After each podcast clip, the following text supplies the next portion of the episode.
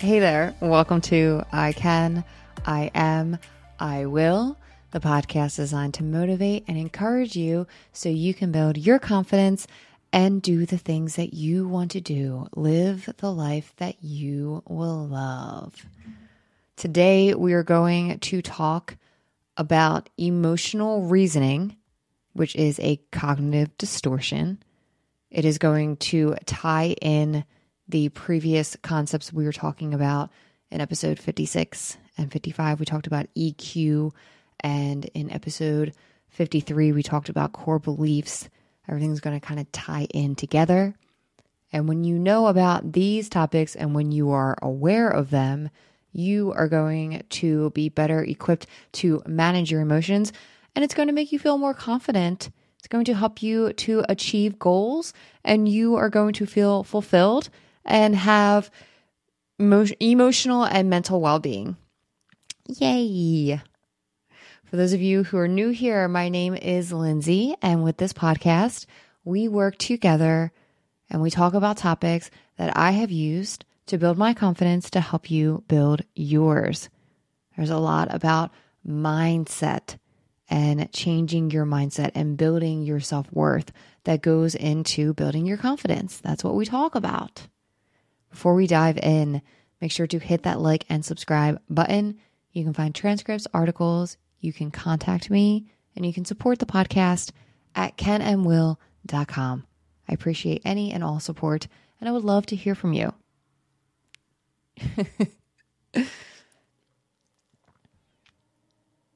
so, a few topics we're going to talk about today. I wanted to start with talking about emotional reasoning. The reason why I wanted to talk about emotional reasoning is because when we were talking about enoughness in episodes 51 and 52, I was talking about how when you feel something, it doesn't necessarily mean that it's true. So if you feel like you aren't doing good enough or that you aren't enough, that does not necessarily mean that it's true. And if you ever are feeling that way, you can refer back to episode 50 and do a check in. And I'm sure you'll see that you are further along than you think that you are. When we think that our feelings determine reality, we are doing something called emotional reasoning. Emotional reasoning is a cognitive distortion. I'm throwing a lot of words out here. Don't worry, I'm going to explain them all. In regards to cognitive distortions, I feel like it sounds kind of scary because the words are kind of fancy. Think of cognitive as another way of saying think. So it's a thought distortion. You're thinking in a distorted way. When you think in emotional reasoning, you are thinking in a distorted way. You are thinking, I feel this way, so then it must be true. We do have intuition, and sometimes our intuition can be spot on. And sometimes we can feel like an energy in the room, like you walk in and it feels kind of like heavy. You're like, ooh, what is this? that can there can be instances where you feel something and it is spot on.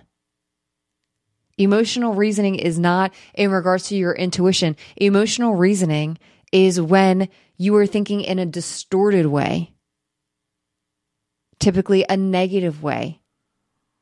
Like i said it's a cognitive distortion. It's a thinking distortion. There are 15 of them that are commonly associated with depression and anxiety.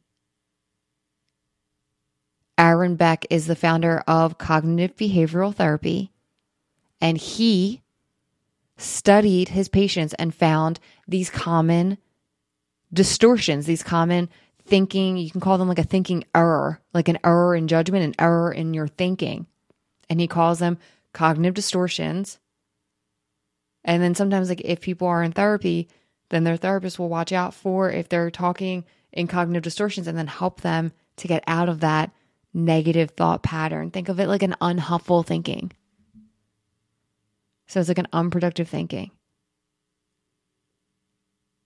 Going back to the idea of enoughness and thinking that you're not good enough, it could be because you feel that you aren't good enough. That can be a cognitive distortion. It is a cognitive distortion because you are good enough, but you might feel that you aren't. And this is where everything kind of intertwines. So, going back to our core beliefs, if you have a core belief that you aren't good enough, then you are going to interpret the world with that emotional reasoning, with that distorted thinking pattern, and you are going to make sure that your thoughts and your behavior lead you to that core belief. Remember, your automatic thoughts are the directions, and the core belief are the destination.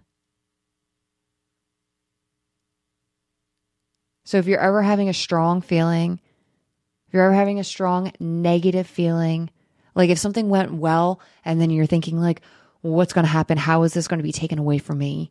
Or if you do something well and then you think, oh, well, that was just a fluke. Stop yourself and question Are my emotions an accurate portrayal of reality?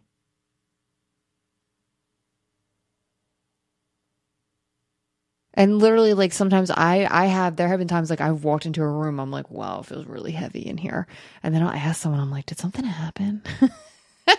and they'll be like, yeah, it got a little intense. Uh, so and so we're like arguing. I'm like, yeah, I could kind of feel that. That's an observation of the environment from different social cues. That doesn't happen all the time, though. There's a difference emotional reasoning would be if you're walking into a room and you're thinking that everyone hates you or that people don't like you or that people aren't going to like you and that's how you feel or if you feel like you're not good enough to be in the room or you feel like you can't add anything to the conversation. If you're constantly feeling these negative things about yourself it's because you have that thought distortion. And you're thinking in a negative way because the cognitive distortions they lean towards the negative. It's very important for you to be able to acknowledge your emotions. That's part of emotional intelligence, to acknowledge those emotions. And then for you to determine if they are valid or not. Because our emotions can trick us, our thoughts can trick us, and they can have us thinking things that aren't true. For example, limiting beliefs. This can hurt you your entire life if you do not get a grasp on it. But the great thing is that just knowing what it is and being aware of it can give you a release. In the coming episodes, I'm going to be focusing on the 15 cognitive distortions. We're also going to talk about emotions. So we'll have everything like all intertwined. And some of these things might really resonate with you. When I was building my confidence and when I was working on improving my self worth and finding love for myself, knowing about these distortions helped me out so much because then I had the problem. I caught the problem. When you know what the problem is, it's easier to solve it.